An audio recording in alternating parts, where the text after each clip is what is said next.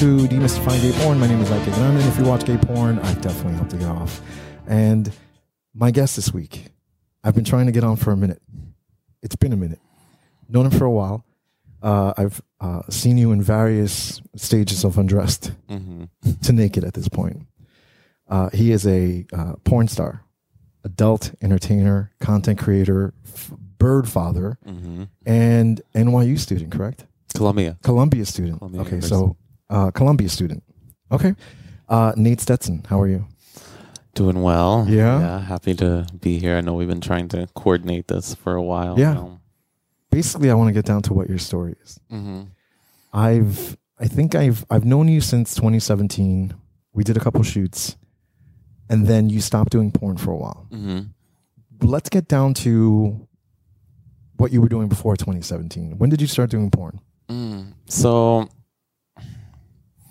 in 2016, I lived in Atlanta uh, very briefly for like nine months. I moved there from New York City. I'd been here for maybe uh, five years prior, uh, from South Carolina originally, and I always felt that the South was calling me back, and I had become so like disillusioned and uh, annoyed with New York City life after five years here that I said, well, why don't I go to a southern city?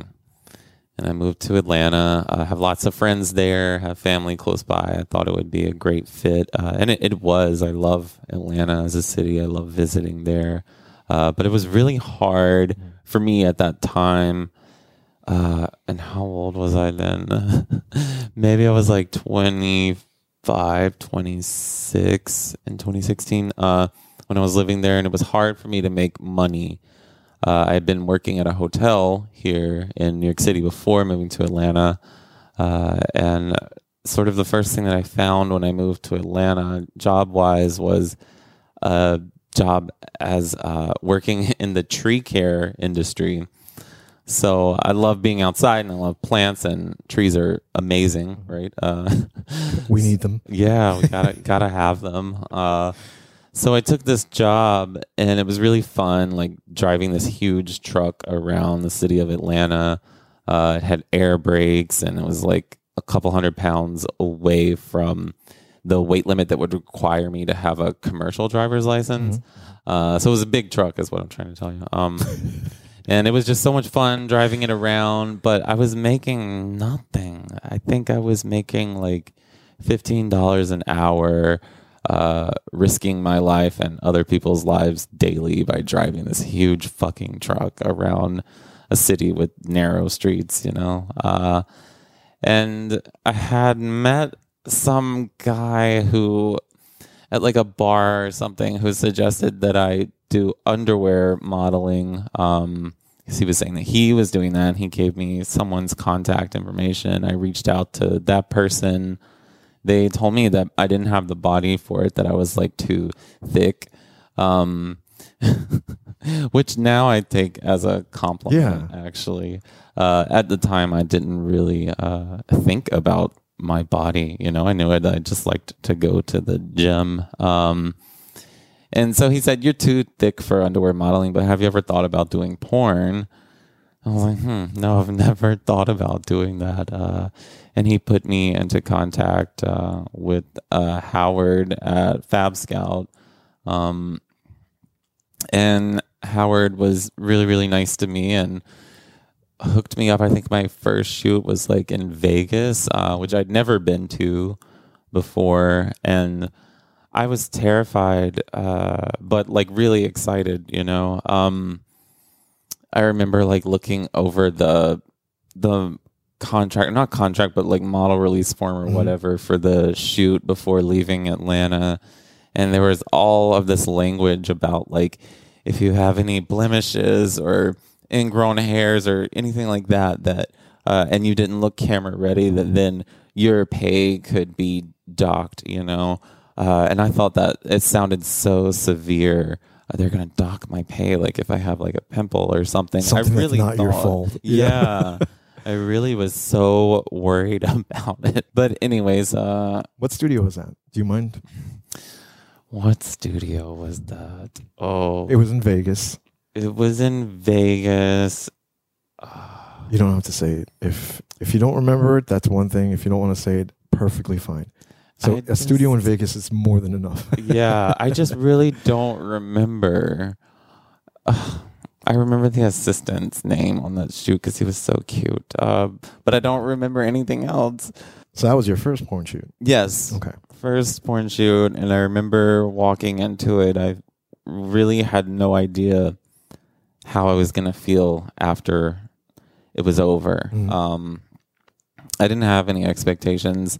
Um, I was told by friends that I might feel bad, or I might feel exploited, or I might feel used, or something like Did you? this. Uh, no, Okay. no, much to my surprise, like it was really the first time that I felt uh like at home in my body and like aware of my body. Like I told you before, uh when I was told that I was too thick for underwear modeling, that was the first time that I actually really like thought about how others perceive my body. Um which maybe sounds really abstract. Um I- it's just not I- something that was on my mind. Yeah, I can. I understand where you're going with that. Mm. I think it's eye opening.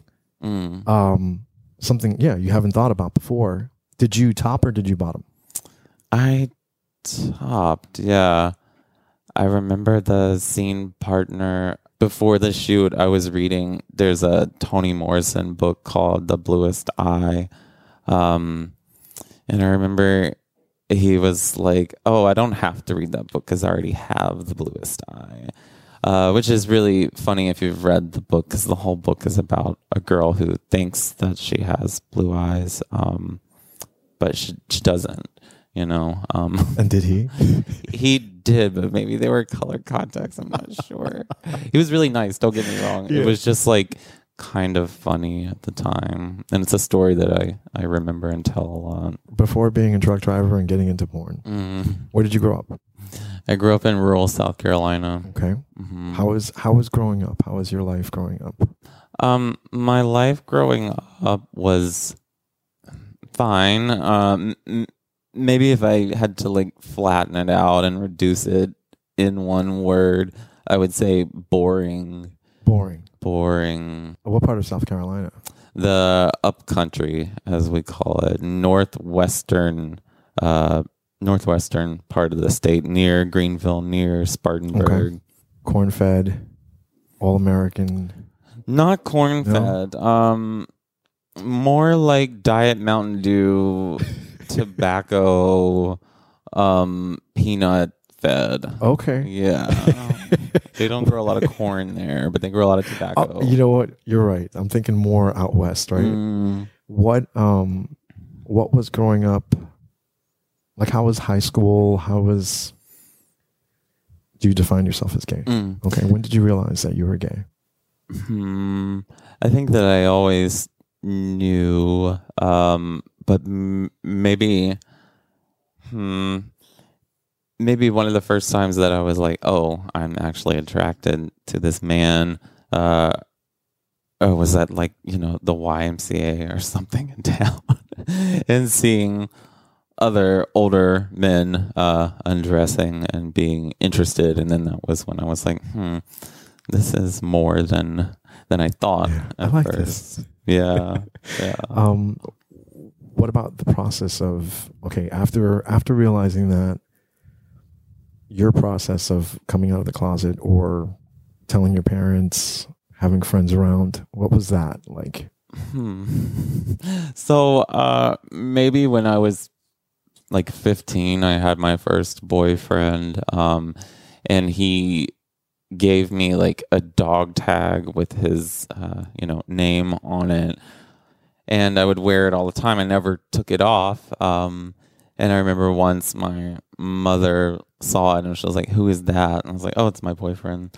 You know, I I just didn't care at the time what they thought, I guess. Um, and they didn't care either, uh, which is great, right? It sounds great. Um, but I think that it, it felt like, uh, it didn't feel like an accepting, not caring. It just felt like a do whatever you want, not caring at the time, you know? that relationship was uh, pretty intense, though. You know, like because it was the relationship that I came out in, uh, and and he, my boyfriend at the time, whose dog tag I was wearing around all the time, um, his family was very religious, um, and I remember once I was like over at his house, and back then, like uh, what year would that have been? Like 2005. It was still really popular to like take a picture of yourself kissing your boyfriend, girlfriend, like with a disposable camera. Oh, you know, okay, yeah. and then like you would get it developed and like keep it and cherish it. Anyway, his mom found it one day while I was over there. Uh, and I just remember she like busted into his bedroom and she put me in her car and drove me to a gas station and gave me 50 cents and said, call your mom to come pick you up. And I waited for hours because also I lived far from them. Um, so it was really intense. I think that that was the first time when I realized, oh, okay, not everybody is like, I don't care about this, you know? What when your parents or your mom picked you up? What was what was the conversation like? I think that it was just kind of uh, uh, ambivalent, maybe. Yeah, yeah. I feel like my parents they wanted to be accepting, and they are to this day, which I'm very grateful for. Uh, but I think that at the time they didn't have the language to navigate it, so it was easier for them to uh, be like a little more standoffish, uh, which is a lot better than them totally condemning me, Mhm. right? Um, so that's that's what they could do, and they did that, and I'm grateful for that now. Since you you have a good relationship with them now Mhm. as well, hmm um, how have they evolved with with you? And because I'm sure when you're over, when you get together, they ask about you and how you are, and do they do they like Google what gay people are doing now, or do like are they Mm. are they with it almost like are they caught up? I don't think so. No? No, um, because also I'm not really caught up. Yeah, Do you know what yeah. I mean? No, I know what you mean. I'm not really with it uh, as far as like mainstream, what Mainstream we might call gay. yeah mainstream Yeah. gay culture. Um, yeah, so they're they're not any more aware of it than I am. Okay. Yeah. What about high school? How was your high school experience? What was what was it Mhm, like? mhm. Um, painful, uh, very very challenging. Uh, like I said, I'm from rural South Carolina. When I was born, maybe like maybe like 1,200 people lived there. Now the census says like 600 something. So the town really shrunk. Our high school was closed actually. Wow, Um, because it was so yeah, because there, you know, there were going to be like twenty people graduating in my in my class, uh, and they closed um, when I was like in the ninth grade. But luckily, I had a teacher who was uh, really supportive of me and like interested in my writing because I really liked to write at the time, and she suggested that I apply for this school that was uh, about an hour from where I lived, and it was residential and it was public, so I didn't have to pay to go there. Um, but it was focused on the arts. Um, so I applied and I got in, and I went there for. Uh, sorry, I went there after tenth grade. I went there for junior and senior year, and uh, it was really, really intense because it was just like all of these misfit, weird, artsy kids from all over South Carolina um, thrown into this place, and we we lived there, uh, and we all had our focus, like our art concentration, um, but we were also trying to finish like regular high school degree, right? Um, and I just remember uh, the teachers there really pitted us against each other Mm. uh, to see like who could be the most creative, who at 17, 16 years old is going to produce the most profound work. Do you know what I mean? Mhm. Um, and I realized they were just trying to be encouraging. Uh, but it was it was really intense, you know. That's very. I feel like they were setting you up for moving to New York, if anything. Mm-hmm. Yeah. Because, I mean, rejection as a part of the art world in, in New York is every day. you Mhm. You kind of get rejected more than you get uh, accepted. What brought you to New York? Mm. I know we had okay, so we we got to the truck driving. You met Howard at Fab Scout. Mhm. He sent you out to Las Vegas. What finally brought you to New York? When I got out of high school, which I graduated in 2007, uh, I gotten a full ride at a school like way, way, way central New York near Syracuse. Um, and everyone told me not to go there. Everyone told me that I wasn't going to fit in. Everyone told me that I would be miserable because it was so, it was even more rural than where I was born. Um, and additionally that most of my classmates would probably probably be driving like Mercedes Benz Mm. and you know daughter of the president of Saks Fifth Avenue was going to go there and all this stuff. Um but I went there anyway because they gave me so much money uh, they needed to fill some sort of rural South Carolina demographic. So they brought me there. Um and I was miserable there. Really? I, I really enjoyed it academically, but socially, it was impossible for me to navigate. Um, I felt uh, so different from everyone, and I kept trying to say like, "Oh, that doesn't matter. Like, I'll just focus on school." And, anyways, long story short, um, I like left for an academic year, and then I came back the next academic year, and then I left for two academic years, and I went back after that, uh, and I finished uh, three semesters and by that time it was 2011 uh, winter 2011 and i said fuck this place. Like i don't want to be here anymore. I've hated every second of this school. Uh, except for the academic part. Yeah. that was great. But you can't be in class 24 7 you know? Uh, so then i moved to new york city and i just said this seems like a good move for me. Let's see what can happen there. Um, and I, I didn't apply to schools here. I, I thought that I didn't want to finish my undergrad.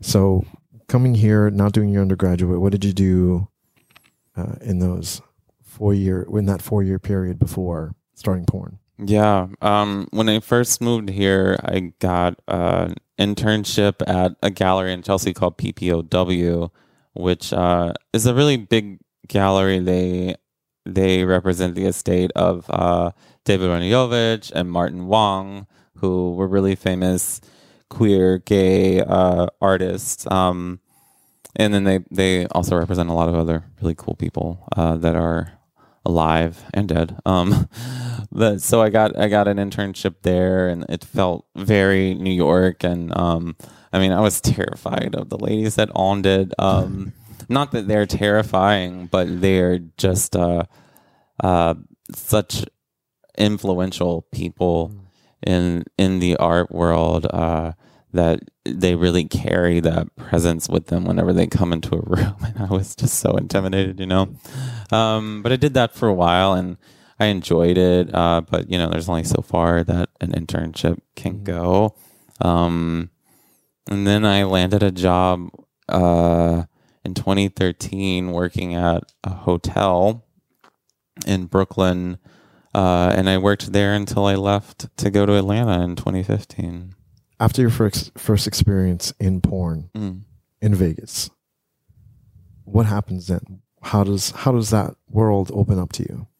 Personally, I felt like very empowered um, and very excited about this new work that I had found. Um, and I took more and more shoots, uh, so much so that it started interrupting with my job, my day job in Atlanta.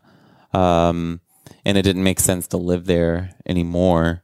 So I moved back to New York City. Were your jobs located in New York City, or were they located like were you flying out to California, Vegas, and almost everywhere? I was mostly flying to New York City and Vegas. Okay. Yeah. What studios have you worked with? I've worked with Raging Stallion, Falcon. Um, I remember being working for men over 30 when I wasn't 30 yet and feeling like, oh, okay. Um, uh, Treasure Island Media, Treasure Island, Raw Fuck Raw Fuck Club. Club. Hmm, there's a lot more uh, that kind of have like smaller names because they're like under bigger umbrellas that Yeah. I can't remember right now. It's a lot, yeah, Yeah. but you've been you've been around. You've done you've done the big studios in California, Mhm. the mid-sized studios, and smaller studios. Mhm.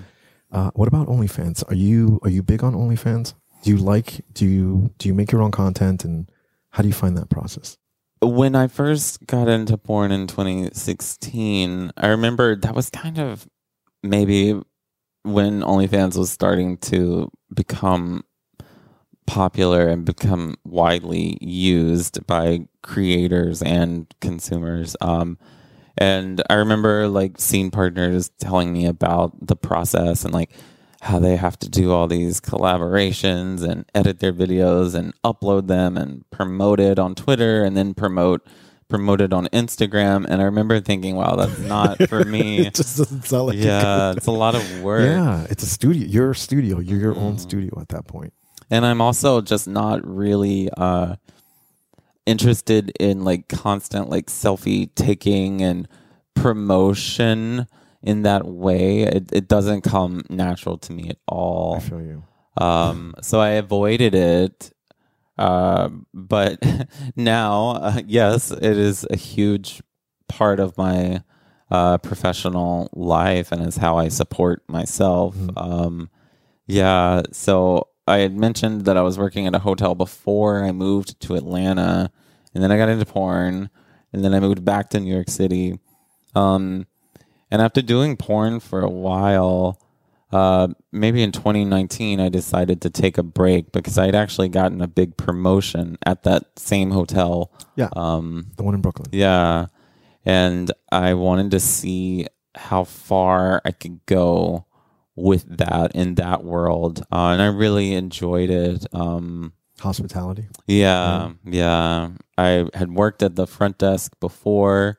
Um, and really, uh, it came natural to me to take care of people, you know, to take care of guests coming in and to welcome them and be warm and natural and friendly.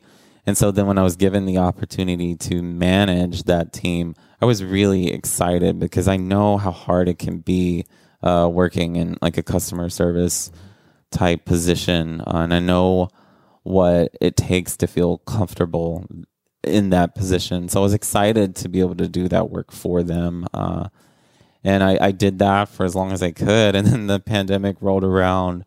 Um, and suddenly it didn't make much sense to be there anymore. And that's when I got back into porn. That's when I started my OnlyFans. Um, and I've learned a lot through through working uh, on my OnlyFans. You know, uh, through working with other uh, creators, and I've learned all sorts of new skills. You know, like Photoshop and Have you seen the the gambit of creators like the ones that are like, oh yeah, we'll put something together, and then they kind of flake out, and then the ones that are like, boom, boom, boom, paperwork, uh, Mhm. shoot, this is gonna happen, that's gonna happen. Good at good lighting, good light, like you, they're out there. Yeah, yeah, yeah. It's true that there are a lot of different types of people creating content, uh, and some people are a lot more organized than others. Um, I tend to really appreciate the organization. That's for sure. Um, it's just good to have everything lined up and understood. You know. This is what's gonna happen. Boom, let's Mhm. get it done. Mm-hmm. Uh, you're also in school. Mm-hmm. Uh, you're in, you're at Columbia University. Yep. What are you studying? My major is East Asian languages uh, and cultures.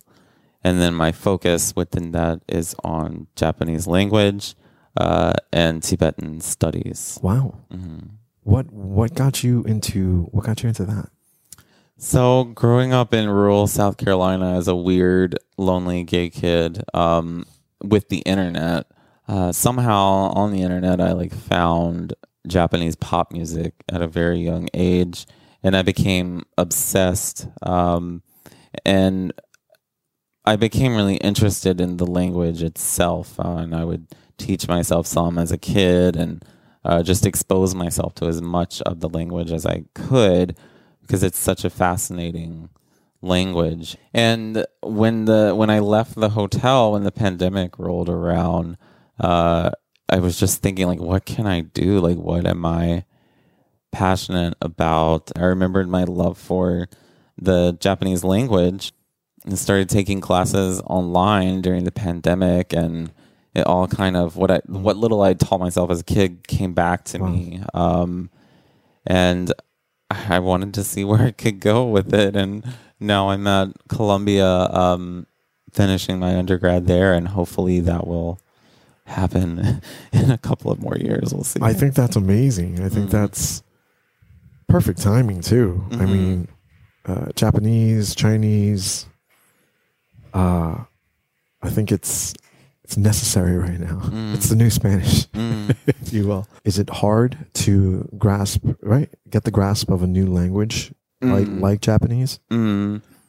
I mean, yes, of course. Um, I've always been really sensitive to language in general and like the way that things sound and the words that people choose to use to express themselves. Um, I'm not saying that it's easy for me, um, but as as someone who is really fascinated by any language, including English, um, I kind of have this weird like laser focus where I'm able to to really hone in and uh, do the work that is required to hopefully one day achieve some level of uh, fluency. Um, yeah, yeah, that's Would a great question. Would you move to Japan?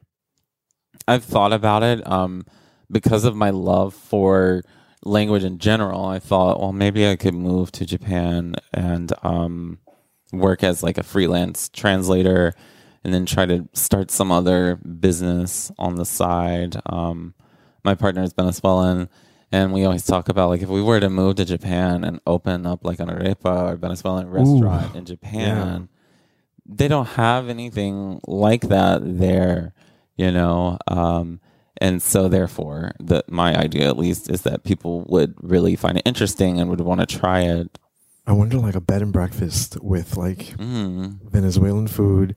You speak. He speaks Spanish, correct? hmm Do you speak a little Spanish? i can understand more You can understand. speak. You speak Japanese and. Amer- and English. Mhm. Uh, I feel like that would be really, really cool. And you already know hospitality. You already have that. right yeah yeah God. So you you brought up your your your boyfriend, your partner. hmm How long have you been together? we've been together almost four years Okay. yeah This is a question that comes up mm. a couple times, but how is it being in a relationship with? I mean, it's more for him, but also for you. Mm. What is it like being in a relationship with someone that's not in the industry, Mm. Um, or is he in the industry? No, no, no. He's not. No. Um, I find it to be very refreshing, um, because you know, uh, if I've had like a tough shoot or something that's not ideal happens, like with um, someone that I'm meeting up with to do an OnlyFans collaboration, um, I can talk to him about it, and he just has a different perspective, you know, and it might help calm me down or open my eyes to something else. Um, yeah, it's definitely refreshing. Not that I wouldn't want to date him if he were in the industry. I'm just saying. Yeah, yeah. I'm- always curious to know what what that dynamic is like. Mm, Huh, cool. yeah, he actually knew of my porn work uh, before he knew, you know, the real me. Um, Before he got to know you. yeah, yeah. yeah. Well, that's cool. That works out well then too. hmm I want to talk about your birds too. Mm, I see your Instagram posts. You are a bird father, right? mhm. That's what I would. That would. I. That's what I call it. But is that what you would call it? parrot. A par- bird parent, yeah, okay. yeah. Uh, what kind of birds do you have? I have a Quaker parrot uh, and a Rüppell's parrot. Okay, I won't lie. I don't know the difference between both. Uh, does do they talk back to you? Yes, they do. yeah. Okay, so you teach them uh, how to make certain sounds. hmm Uh, yeah, well, it's not really like active teaching. They just sort of pick it up. Yeah, Okay. they pick up on things. They're really smart. How have they picked up anything that uh, normal birds wouldn't pick, or not normal, but other birds wouldn't pick up? I don't think so. No, like you know, I don't know. Fuck shot. It's like cock shit. No, nothing. no. Nothing industry related. no, actually, no.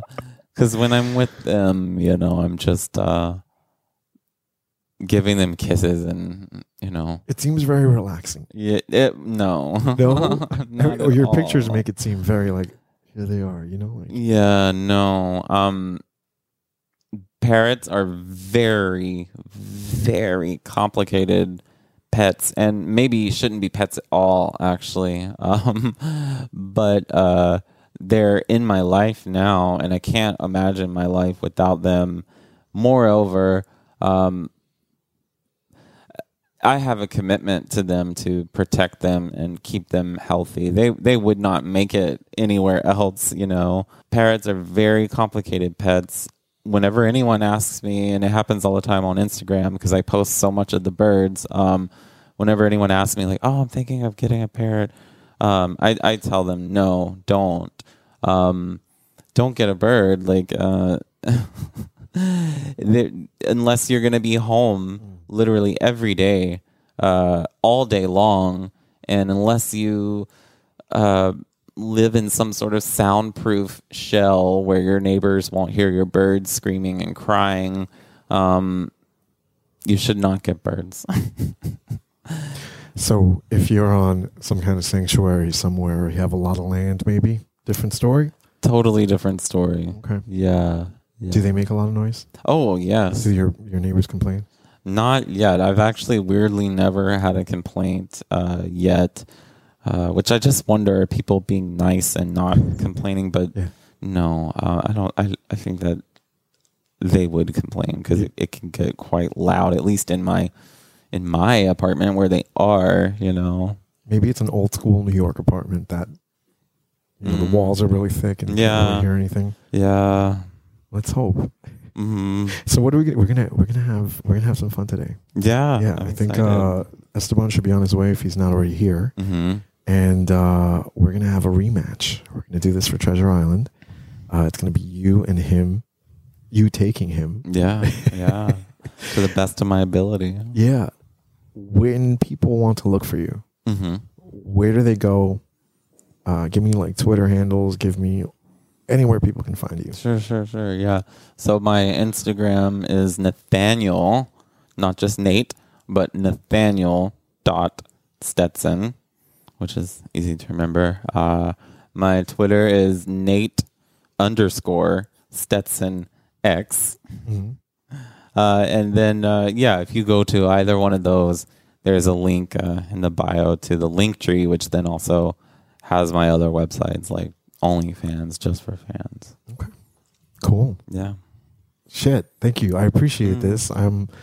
Uh, I didn't know if we were going to be able to pull it off Mhm. before the scene because of this goddamn traffic, but I'm glad we did. We made it work. Yeah, we did. Guys, this is Demystifying Gay Porn. It's available on any podcast uh, directory. We're available on YouTube. My guest this week has been Nate Stetson. Nate, thank you so much. I appreciate it. Thank you for having me. Uh, so just remember, if you've watched gay porn, I've definitely helped you get off. And so has this gentleman. Cheers.